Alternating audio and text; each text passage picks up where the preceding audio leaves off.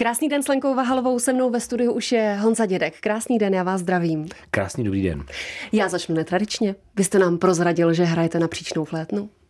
Jak dlouho? A jak jste mm, daleko? Moje Kdy bude koncert? Moje paní učitelka by s tím hrajete dost silně polemizovala. Eh, je to takové pokus o muzicírování, ona je nesmírně trpělivá.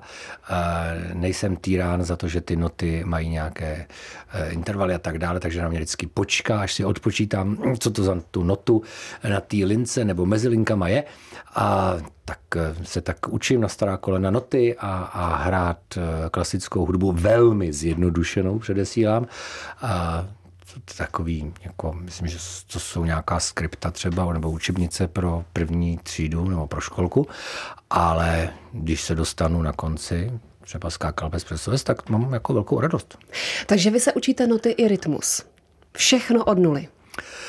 No ten rytmus, to jsem zjistil, že ten, to se nějak řídím asi spíš uchem. Mm-hmm. Ty noty, ale to je pravda, tak ty se učím poprvé, to jsem, nikdy jsem neprošel žádnou hudební výchovou, takže ty jsem neuměl, nebo tak asi nás se učili někde na základní škole, že? ale nikdy jsem si je neosvojoval, protože jsem nikdy podle not na žádný nástroj nehrál, takže ty se teď učím poprvé, že to dá zapsat do nota číslo z těch not. A to je dárek k 50 nám, nebo proč příčná flétna? A to bylo takové, že jsem si říkal, že bych chtělo něco tak pro sebe dělat si, eh, nějakého koníčka míti a začínal jsem na klavír a pak se z paní učitelky dostalo, že, že vlastně to je její druhý nástroj na konzervatoři a tím prvním byla příčná flétna. A protože jsem stran kapely Jetrotal chtěl kdysi už dávno hrát na příčnou flétnu, ale byla finančně nedostupná, tak teď jsem se zapůjčil nejprve v příčnou flétnu a pak ji zakoupil a tak jako tak hrajeme, ale ona, paní učitelka velmi tolerantně pochopila, že nebudu hrát v České filharmonii, a pod taktovkou pana Bičkova a že tak když si jako zafoukám písničky české folkové, nebo, eh, nebo teď jsme hráli a písničku z, z cirkusu Umberto, tak takovéhle melodie jednodušší, tak, tak eh, budu šťastný. No a poslední otázka na tu flétnu. Jasně, že to je koníček a že to je splněný sen, ale je tam třeba nějaká vize, že když přijde nějaký hudební host, do sedmi pádů, že byste si s ním mohl zahrát? No, já jsem měl v sedmi barech eh, právě pana eh, Jana Andersna z kapely Jetrotal, mm-hmm. a kterému jsem se jako chtěl pochlubit, že už dva měsíce hrajou na příčnou flétnu. A jsme se sešli den předtím, než byl mě v pořadu. On říká, výborně, tak zítra flétnu si přineste, já si ji taky přinesu. A pokoušel se mě naučit riff z jedné z jejich skladeb a po hříchu v druhé oktávě, která mě v té době ještě nešla, protože ta flétna se prefokuje, že a tak dále. Mm-hmm. A No, skončilo to tristně. Jediné, co jsem se naučil, on hrál vlastně v takové čapí pozici, že eh, stál na jedné noze a tu druhou měl mm, eh, zaklíněnou do kolene a opřenou tak to tak jediný, co jsem jako zvládnul z toho všeho. Tak eh, ne, je to takové, že si člověk vymezí pro sebe jednou týdně, dvakrát týdně hodinku, kdy si prostě vypne telefon a fouká si do flétny a, a přijde na jiné myšlenky, tak někdo chodí dělat zumbu, jiný jogu, třetí na basket, no tak já si tady foukám do flétny a připadám si, jak, jak nevím, no, roková hvězda. Se mnou je Honza Dědek. V rozhovorech vás často označují jako hudební publicista, novinář, moderátor, někdy dokonce i bavič. Víte o tom? Uh, o tom hudebním publicistovi vím, o tom baviči bavič. nevím. O, tak to nevím. Bavič, dokonce i bavič. Co vás baví nejvíc? Eh, já jsem začínal psaním o muzice, což vždycky jsem říkal, že to je asi to nejjednodušší, že když chcete začít psát, tak začnete psát o muzice, protože máte pocit, že ji rozumíte, protože ji posloucháte od dětství, a což eh, není úplně pravda samozřejmě, ale hudba nás obklopuje od malička nějaký vnímáme. Tak ten hudební publicista asi ano, ale jinak já tvrdím, že jsem novinář. Tak myslím, že hmm. celých sedm pádů je kladení otázek a získávání odpovědí v dobrém případě. Když se dostaneme k vašemu pořadu Sedm pádů, tak eh, je pro vás čest, že se to dostalo konečně do televize? Je to splněný sen? Je to splněný sen. Přál jsem si to, uh, přál jsem si to, protože uh, na YouTube ten pořad může dělat kdokoliv. Vezmete si tři kamery, dvě kamery, uh, střižnu, najdete někoho, kdo vám to natočí, nazvučí, pozvete hosty. Můžete dělat opravdu relativně za pár korun. No ale furt si přece jenom říkáte, jaké by to bylo hrát na tom velkém hřišti v té televizi, mělo by to tam šanci uspět. Je možné se to tam vůbec dostat? Kdyby se tam objevilo, dívali by se na to lidi? To mě lákalo, vlastně zjistit, jestli, jestli by to tam mohlo mělo šanci. Takže jo. A zároveň se mohlo stát, že ten přechod z toho internetového prostoru do té televize že by to skončilo fiaskem. Víte, co tím myslím? Protože na YouTube je nějaká komunita, kterou jste si dlouho budoval a najednou, když se nějaký pořad přenese do televize, a už se to několikrát stalo, tak najednou skončí. Z nějakého důvodu. Je to něco mezi nebem a zemí. Co by se dělo v tu chvíli? Nebo přemýšlel jste vůbec o tom, že by to nemuselo dopadnout dobře? Tak ono to procházelo, jak je dneska v televizi zvykem, hm, testováním nebo eh, sérií testování, kdy se vybranému vzorku diváků ten pořad pouštěl a oni poměrně sofistikovaně hodnotí. Eh, zkrátím to, ten výsledek těch hodnocení byl asi na 88 stran. Hmm. A tam bylo rozebrané úplně všechno od toho, jak se moderátor chová, jaká je barva sedačky, jaké je pozadí, úplně všechno. Takže nešlo to do televize jen tak úplně na, na, na zkoušku.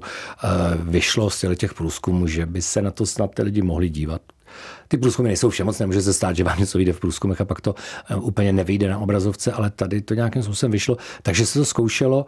Já jsem si říkal, že to funguje na tom internetu. Já myslím, že to nebylo úplně specificky internetová záležitost, hmm. kdyby byla postavená pro vyloženě mladou eh, YouTubeovou komunitu, že by to bylo cílené na určité publikum, které se nedívá na televizi. To určitě ne, ale na YouTube se dívá určitý segment lidí a na televizi taky. Já jsem spíš ten segment, který vyhledává pořady na YouTube. Nemám doma televizi. Dobře, a co si díváte na YouTube? Je to specializovaná tvorba pro YouTube, nebo to jsou věci, které běžely v televizi to a vy, si, a vy si je pustíte? To i to. Jasně, protože to jsme na tom dost podobně. Hmm. Já jsem taky pohodlný a nedovedu si představit, že bych si v, ve čtvrtek večer sednul před televizní obrazovkou a seděl tam, protože začíná nějaký pořad, když si ho můžu uh, druhý den podívat na, něm, na něj na YouTube nebo na nějaké internetové platformě té televize. V tom chceme být svobodný, myslím. Ale dost často to je tvorba, která vznikla pro televizi.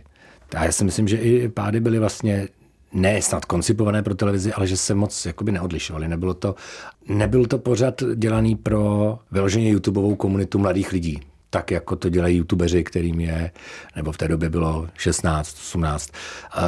Uh, aspoň nám vždycky ukazovali i, i analytiky, že, že tam je publikum, co se dívá na, když to bylo na YouTube, na páry lidí, kteří byli starší uh, věková kategorie 30, 40, 50.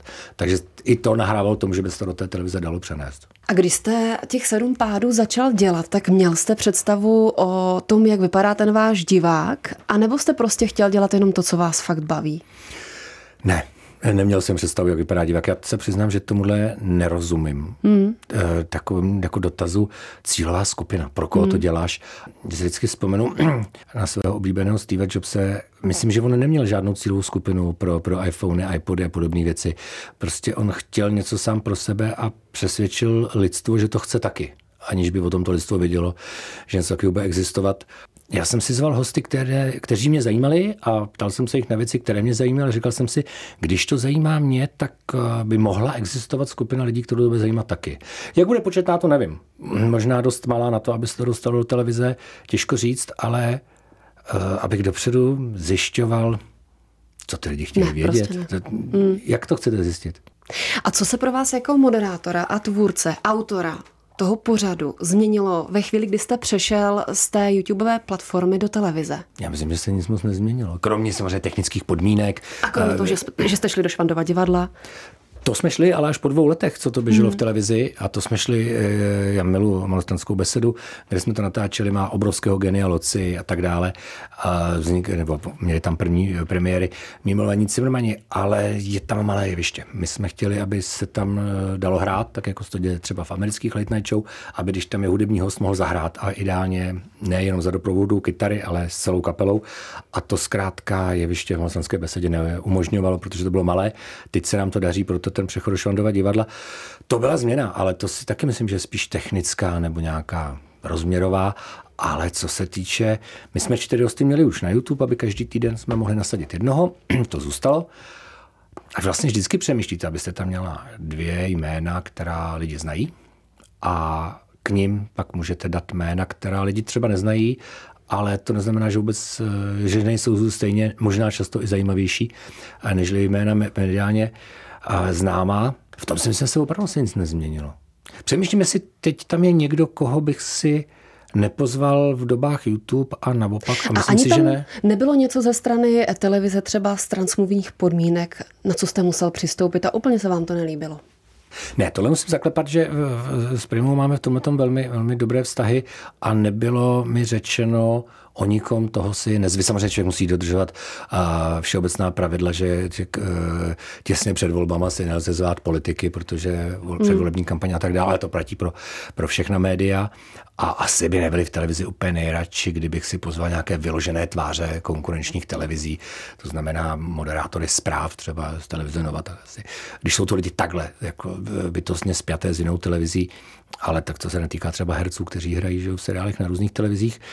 Ne, ne, ne, nevzpomínám si, že by tam byli nějaké, na jednu stranu jednak e, zákazy a na druhé stranu nějaké vnucování, nebo budeme mít nový seriál, musíš si pozvat ty a ty a ty lidi, protože hrají v novém našem televizním seriálu hlavní role. Jako samozřejmě si je vezmete, když jste na jedné televize před vámi jde, jde, jde příklad Slunečná nebo Zo, kde excelují ty a ty hvězdy, tak je jenom logicky, že si je vezmete, protože pak ten divák se může přelít z toho prvního prime do druhého, to je logický a s těma lidma nemám žádný problém, a, ale že by to bylo nějaké nařízení, tyhle ty tam musí být, protože budou mít premiéru.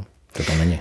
Se mnou je stále Honza Dědek, novinář, moderátor. Pokud mám dobré informace, tak vy jste začínali ve Viole s tím pořadem? První čtyři, pět dílů se odehrálo ve Viole. Pak Akropole, pak potom... byla Malostranská beseda, pak jsme šli do Akropole, pak jsme se vrátili do Malostranské besedy a teď jsme ve Švandově divadle. A Švandovo divadlo. 12 let. Vy jste v nějakém rozhovoru zmínil, že ta atmosféra, a dejme tomu, Viola má podobnou atmosféru, toho malého komorního prostoru dává těm hostům pocit, že můžou říct úplně všechno a že jste někdy byl velmi překvapen. Myslím, že to tak bylo. Tak eh, konkrétně, když začneme tou Violou, tam má, myslím, 77 míst. Hmm. Sedíte tam eh, u stolečku, kam se vezmete nějaké pití. Je to opravdu komorní, tam by se to dalo udělat i bez sportu, to je tak, tak malinký, myslím, že spousta lidí bude mít větší obývací pokoj, než je prostor eh, Violi, ale která má taky obrovského genialoci. To bylo strašně malinkatý, krásný, a pak jsme šli do podobného prostoru eh, Malostranské besedy, která k sezení má, myslím, že 88 nebo 90 míst, když to tam dali kamery, tak se to takhle zkrátilo asi na 90 míst, což je taky strašně malý prostor.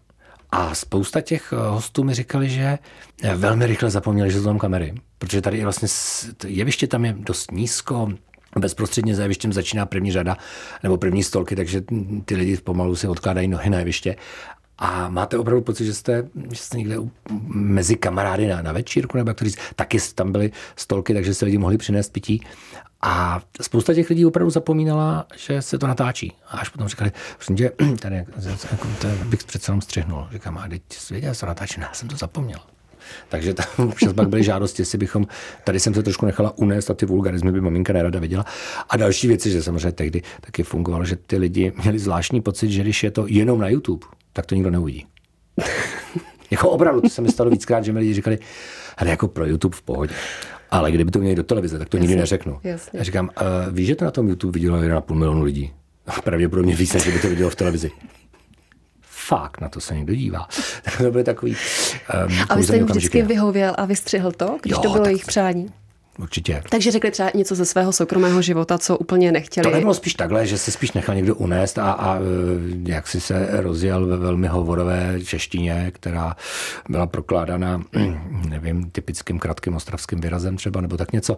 A, a pak si říkal, hele, vlastně jako v rámci atmosféry jsem to řekla, když to pak asi bude ten záznam, tak to už třeba nebude tolik působit, nebo nemusí úplně vidět maminka, že jsem mluvil zrovna takhle. Tak spíš takovéhle věci, ale že by řekli něco osobního. Jasně, jasně. To ne. A zajímá mě ještě jedna věc, jestli se proměnil ten vztah uh, hostů k vám, protože když jste začínal, tak to byl nějaký, vůbec to neberte osobně, nějaký neznámý pořad a vlastně jste byl v situaci, kdy jste byl rád, že tam přišel někdo známější, ač to byl třeba kamarád, udělal to pro vás, ale prostě nebyl to známý pořad. Teď ta situace je úplně jiná. Stává se naopak to, že vám naopak volají, že chtějí eh, do vašeho pořadu? Ale já jsem pořád strašně vlastně vděčný a rád, když přijdou. A pořád mi to vlastně v mnoha případech eh, nedochází, že ty lidi jsou ochotní přijít do toho pořadu. A že přišla celá kapela Lucie, pokud hmm. vím, tak to jsme byli první tou show, kam přišla celá eh, skupina Kabát a tak dále, že spousta lidí to vůbec neberu za samozřejmost, že jsou ochotní přijít, že byl ochotný přijít pan Jiří Suchý a tak dále, tak dále. Ale na druhou stranu stává se, že volají ne úplně uh, umělci sami, tak ty na to většinou mají PRisty nebo manažéry, ale ty to dělají v rámci mm, nějaký propagace filmu, knihy a tak dále, vydané desky, tak volají, hele, my budeme mít premiéru, nechceš si tam pozvat toho a toho. Eh, je to jejich práce, ale stává se, že volají lidi, jak to říct slušně, eh, no zvláštní. Třeba někdo psal, eh, pocházím u nás z Horní Dolní a říkají mi sousedi, že když si dám čtyři piva, tak docela dobře dělám a Michael Jacksona. Kdybyste mi sehnal jeho kostým, tak vám to předvedu. To mi fakt přišlo. Občas jsou to takový, eh, skládám si písničky, už mám dvě, co kdybych je u vás předvedla. Říkáte? Jasně. OK. Tak ehm, to, je, to se tam děje, že to jsou lidi, když si řeknete, aha, tak tam to s tím sebevědomím asi bude jinak, ale že by mm, lidi, se kterými se známe, nějak říkali, hele, musím tebe přijít. Jasně. Furt to funguje, myslím, tak na nějaký Funguje to pořád stejně. Hmm. Zajímá mě, jestli chcete tu show ještě někam posunout, anebo ani se nemusíme bavit o tomhle pořadu, ale v rámci Honzy dětka, jestli je něco, co byste ještě chtěl zvládnout, co byste chtěl dokázat, další pořad vymyslet? Ne, vůbec nechci vymýšlet žádný další pořady. Já si pořád myslím, že tak berte to tak, že v eh, Americe, kde ta talk show vznikla, nebo Light Night Show, jak tomu budeme říkat, což je asi jedno, tak eh, tam slaví 60 nebo 70 let a pořád fungují a pořád je něčím v eh, drobnostech vylepšují, takže já si myslím, že se s tím ještě pořád dá hrát a ono víte co, ten každý večer vlastně úplně jiný, i kdyby, my opakujeme samozřejmě, některé hosty už tam byly po druhý, po třetí, ale vždycky se tam objeví v jiné, v jiné uh, kombinaci těch hostů, takže vlastně ten večer je po každý úplně jiný. Po každý se s ním bavíte o něčem jiným, takže i když to děláme 11 let, Eh, mě to ne, rozhodně nenudí a nemám pocit, že by dva večery byly stejný. Nemůžou být, protože Tam se zkrátka otázka, sešli jiný hosti. Jasně, jiná atmosféra. Tam je otázka, jestli vás ta práce baví pořád stejně a naplňuje. Ptát se pořád dokola lidí na nějaké otázky. Myslím, že víc a víc. Mě, mě, mě to opravdu... Víc a víc. Hmm, to, mě to baví. Mě to baví a uh, vlastně je větší výzva s někým, koho jste tam měla čtyřikrát a s někým, kdo poskytnul bezpočet rozhovorů, tak hledat něco, co uh, máte pocit, že ještě nezodpověděl. Mluvit, uh, dělat rozhovor, nevím, s Jiřím Langmérem, s uh, Táňou Dikovou, kteří opravdu museli poskytnout bezpočet rozhovorů, Olek Polívka a tak dále. A najít něco, co ještě nikdy nezodpověděli, tak to je docela zábavně. Mě to i občas baví, že, že s někým si povídáte nebo jedeme někam na zájezd a tak dále. A já si dělám poznámky, až toho hosta budu mít. Že jsme někde byli třeba s Veronikou Žilkou a něco vyprávěl a říkám, ty doby já to někdy až přijdeš použiju. A že si dělám poznámky, mm-hmm. že, že řekli něco, co nikdy neřekli do rozhovoru, ale řeknu takhle mezi vámi, takže mm-hmm. si mhm. dělá člověk poznámky. A těším se strašně, říkám, hele, to je výborný, to bude fungovat. A už se moc těším, až přijdeš. Takže mě to baví i, i dopředu, už se na ty lidi těším. A budete šťastný, až tam bude sedět Zdeněk Svěrák? Už tam seděl. A znovu? Je to člověk, kterého se můžete pořád na něco ptát a pořád to bude zajímavé? Myslím si, Když že určitě, chodí málo na rozhovory. Myslím si, že určitě, tak to je nesmírně moudrý pán a, a já jsem absolutní fanoušek eh, Zimmermanu, ale vlastně celého uh, humoru Zdeňka Svěráka. Myslím, že jsme na tom všichni vyrostli a to je velká učebnice humoru, takže já bych si s ním strašně moc povídal. Já bych si s ním dokonce i strašně rád povídal, ani by to nemuselo být publikum. To je přesně z těch lidí, které by mě asi bavilo se s ním bavit o tom humoru. A kdy se stalo, Honzo, že jste tam měl hosta, na kterého jste se třeba i těšil a on celou dobu jenom říkal ano, ne, hm, zajímavý, jo, přesně. A ty jste se takhle potěl a vůbec jste nevěděl, jak tenhle ten rozhovor ukočírovat, aby se z toho dalo něco použít. Stalo se někdy něco takového a jak potom reagujete? No stalo se to jednou s jednou herečkou a to je vůbec zvláštní vlastně u herců, kdy si řeknete, tak jsou to profesionálové, každý večer před lidmi, často v divadle, které má kapacitu 700-800 míst, takže pro ně přece nemůže být nejmenší problém mluvit před lidma.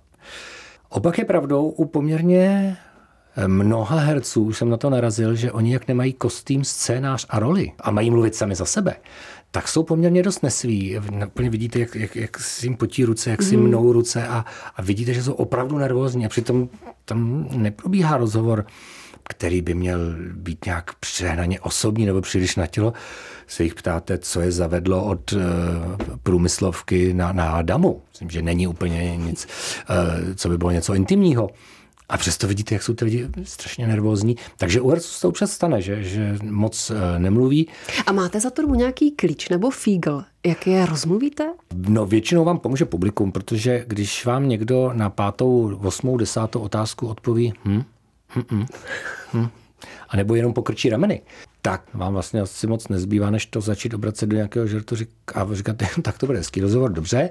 A když tak jenom třeba ukazujte, nebo to, nemusíte ani mluvit a to publikum na to většinou začne reagovat, protože vidí, že se tam doslova vidí, že se potíte a, a vlastně na vaší straně, protože říká, no tohle jako...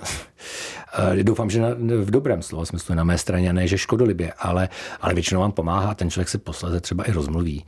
Ale mm, jo, párkrát se to stalo a no nejsou to o veselé okamžiky. To já vlastně na druhou stranu říkám, občas někdo přijde, říká, on tě nepustil ke slovu. Říkám, ale já jsem šťastný, hmm. protože to je ten pravý opak, to, když ten člověk vůbec nemluví. Protože když nemluví, a vy tam s ním máte strávit 25-30 minut, to musíte mluvit vy. Hmm. A když někdo mluví, dokáže mluvit tak akorát dlouho, protože pak se to střihá a do televize jde nějakých 12-13 hmm. minut, a když má někdo 15 minutovou historku, tak to není úplně optimální, ale když má dvou, tři minutový, vy víte, že se dostane do poenty, že to půjde do tečky a že se lidi baví. Ježíš, já se tak rád stávám posluchačem. Vůbec nemám nejmenší problém být divákem a jenom se bavit. Tohle to uměl výborně, nebo umí třeba Štěpán Kosp a další a další.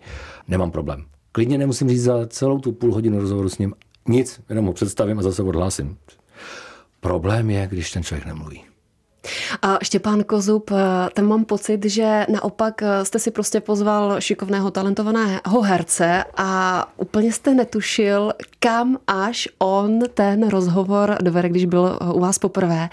A na vás šlo vidět, že se fakt upřímně bavíte. Já jsem se strašně bavil. Já jsem byl úplně nadšený, jsem byl uh, úplně okouzlený tím, jak hrál uh, bez skoro na mezině a předtím jsem ho viděl v nějaké kriminálce, kde hrál vrha strašně, strašně dobře. Hmm. A strašně jsem se ho chtěl pozvat, ale netušil jsem, že až takovýhle vypravěč. Věděl jsem, že umí výborně improvizovat, že je to skvělý činoherec, ale že až takovýhle vypravěč, eh, to jsem netušil a byl jsem z toho úplně okouzlen a nadšen. A, a myslím, že hodně lidí, to myslím, že to je nejsledovanější video, co máme na YouTube, že to bylo takové velké zjevení této jeho polohy, mimochodem teď s tou polohou uh, velkého vypravěče, a stand-up komika, že dvakrát, pokud mi vyprodal tu arenu. hmm. Tehdy to bylo, tehdy to bylo zjevení, ale myslím, že všichni, co tam byli, tak byli překvapení, jak, jak je neuvěřitelný vypravěč a no v ten okamžik já se jdu bavit. Já opravdu nemám, co chcete víc, když vám někdo platí za to, že se bavíte. Je prostě kouzelný. Tam sedíte, posloucháte, smějete se. Nádhera. Koho byste chtěl mít v sedačce? A klidně za zahraničí. Asi já mám hodně rád Jimmy Fallona, který uh, dělá Late Night Show v Americe dlouhou dobu a skvěle. Na co byste se ho zeptal? No asi se, se všemi uh, lidmi, kteří tohle dělají. Uh, mám takové téma uh, droga humoru, když to tak nazvu. Mm-hmm. Uh, ono je to strašná, uh, strašné balancování, když se to publikum začne smát a vy vlastně přidáváte, přidáváte, kdy už je tenká hranice, abyste nezačal s vlastně vytvářet humor na úkor toho svého hosta. A občas vás k tomuto publikum jakoby trochu žene. To je takový zvláštní pocit. A, a jsou moderátoři, kteří se nechají strhnout? Asi, asi. A, a myslím, že všichni, já jsem nepochybně se taky nechal někdy stranou. No to je opravdu velmi opojné, hmm. když máte pocit, že jste strašně zábavná a že teď se vám tam těch 300 lidí nebo kolik je ve Švandově divadle směje a že když zkusíte tohle a tohle, to, Ehm, tak se budou smát ještě víc. A často se přitom jako člověk snadno zapomene nebo si nevšimne, že toho druhého um, už trošku zahání do kouta a už to není takový rovnocený uh, ping-pong nějakých vtipných otázek, odpovědí, komentářů, ale že už to je něčí na, na, na někoho úkor, to, to se může stát. No. A myslím, že si tím prošel úplně, úplně každý. Uh, kdo něco takového někdy dělal. A máte rád, když se překračují hranice humoru? To, co vlastně nám ukazuje Štěpán Kozub? S tím já problém nemám. Já mám pocit, že se má dělat legrace úplně ze všeho. To já spíš jsem měl na mysli, že byste se že vytvořit takovou atmosféru, že se publikum začne tomu hostovi smát. Mm-hmm. Že se mhm. začne dělat legraci z něčeho, vlastně jakoby z něj tu legraci, ale jinak jestli se bude dělat legraci z, z menšin, z, z ze všeho možného. Z žen, mužů, je to jedno. A když cítíte, že překračujete tu hranici a že najednou ta pozornost je soustředěná na toho člověka a že už opravdu všichni z něho mají legraci a přestává to být příjemné, Zastavíte to? Tak je dobré změnit téma. To jsou takový eh, konkrétní příklad, eh, když se k vám posadí někdo, čemu se bude většinou společnost smát. Hodně ezo, když je třeba někdo. To, to jako může zafungovat. Jo, že tam bude někdo, kdo vám bude vyprávět, jak v ruce má ty dva krystaly a to, tohle to a ráno vyběhne na louku a, a, a nastříhá si sedmi krásky a tak dále a tak dále. Ideálně na to louku jde autem. Tam vy vidíte, že se to publikum začne pochytávat. A tam stačí velmi málo a vy vidíte, že je vlastně na vaší straně. A je strašně asi jednoduchý se tomu člověku začít vysmívat. Ale jinak si myslím, že, že humor má to posvátné právo si dělat vlastně legraci úplně ze všeho. Že vlastně i to je to, co vlastně nás nakonec osvobodí ze všech těch uh, situací. A myslím, že my Češi jsme na to specialisti. Vemte si, z čeho všeho jsme schopni si dělat jako legraci. Zaplať pámbu. Já myslím, že některé věci byly k nepřežití, kdybychom si z nich nedokázali udělat legraci. A my opravdu jsme, myslím, že jsme jako v tomhle dost jedineční. V Americe ty talk show vznikají úplně za jiných podmínek. Mají tam k sobě tým, rešeršisty a tak dále. Ale vy to děláte no úplně... Já vím, já vím, ale vy k tomu přistupujete úplně jinak. Dokonce mě překvapilo, že těm lidem voláte sám. Hmm. Tak když ten pořad nese moje jméno, tak když budete pořádat večírek doma, tak asi ty lidi taky obvoláte, si myslím. Nebo no tím. jasně, no, ale... Tak si, tak mi to přijde takový slušný těm lidem zavolat, nechceš přijít ke mně do pořadu, pak samozřejmě to přebírá produkce a domlouvá s nimi, jestli budou taxi káv, kolik mají být na místě a tak dále. A stejně tak jako příprava, já si zatím nedovedu je, jako ušetřilo. Chtěl byste to... zažít ten pocit eh, jako třeba ten americký moderátor? Nebo vám to vyhovuje takhle? No, ušetřil bych spoustu času, kdybych mm. si ty rešerže nemusel dělat zhruba tak dva až tři dny v týdnu. Ale nedovedu si to v současné době představit, že by mi někdo dal otázky nebo okruhy témat, jedno, a já bych se měl jenom ptát. E, to si nedovedu představit. Na druhou stranu v Americe ty talk show jedou čtyřikrát, pětkrát týdně. Nedovedu si představit. Není v lidských silách toho mm. moderátora, aby si to sám připravil. Na druhou stranu zase ty týmy, co oni tam mají, jsou neuvěřitelně veliké. Mě, e, jsem četl nějakou knížku od Jimmy Fallon, ten vyprávěl, že má um, jakési editory na různé okruhy téma. To znamená, že má člověka, který mu vybírá spisovatele. Ten dostává všechny možné knihy, co ve Spojených státech vycházejí. On je nějakým způsobem pročte nebo aspoň prolistuje a vybírá. Takže on mu dává seznam nebo návrhy na spisovatele. Jiný mu dává na herce, třetí na divadelní herce, další na sportovce. Takže on má celý tým lidí, kteří mu předvybírají hosty, říkají, to je zajímavý. To by, to by si mohl pozvat. No a vymýšlejí i vtipy pro ty lidi. Jestli to ten moderátor použije nebo nepoužije, to už je pak na něm, jestli se to hodí do té situace, ale říkají, přijde očička, je 8, tak můžeš říct, eh, ježiš, vy jste mladší než moje kravata a tak dále. Teď mají jako předpřipravené vtipy. Je to veliká fabrika, je to hmm. opravdu hmm. pětkrát za týden a to mm, myslím, že asi není v silách jednoho člověka, aby si dělal rešerše a zval hosty. Ale my jsme taková malá země a děláme ty malé pořady, tak eh, já to ještě stíhám dělat a mě to baví si na ty hosty připravovat, protože mm, vás to často zavede k něčemu, nebo vás i vlastně můžou některý v vozovkách typy napadnout při té přípravě, nebo najednou zjistíte, že máte člověka, který dělá, nebo dělal vodní polo, řeknete, no já vlastně vůbec nevím, na kolik mm. čeho se hraje vodní polo. To jako jsou to poločasy, nebo třetiny, nebo na čtvrtiny. Takže si sednete a pak si jako hodinu něco surfujete o, o, na o internetu o vodním pólu, mm. pravidla, že co by ten člověk řekl, něco, nebo přece nemůžete plácnout, že nakolik tam byl třetin, když to hraje třeba na čtvrtiny, že jo? A tak dále, tak dále. Takže vlastně v rámci té přípravy se snažíte vykrývat tahle, tahle místa, která by mohla potom být nějakým vaším slabým místem. Ne, nemůžete se naučit všechno, ale nakoukáváte si ty filmy, když ten člověk samozřejmě jde k novému filmu, tak to je jasný, ale že si nakoukáváte i ty starší filmy, snažíte se přečíst knihy. Takže tohle to jako jde nějak všechno ruku v ruce a to si opravdu představit. Asi si těžko za vás někdo nakouká nějaký filmy. Se mnou byl Honza Děrek, moc děkuji za rozhovor. Já moc děkuji za pozvání, krásný den.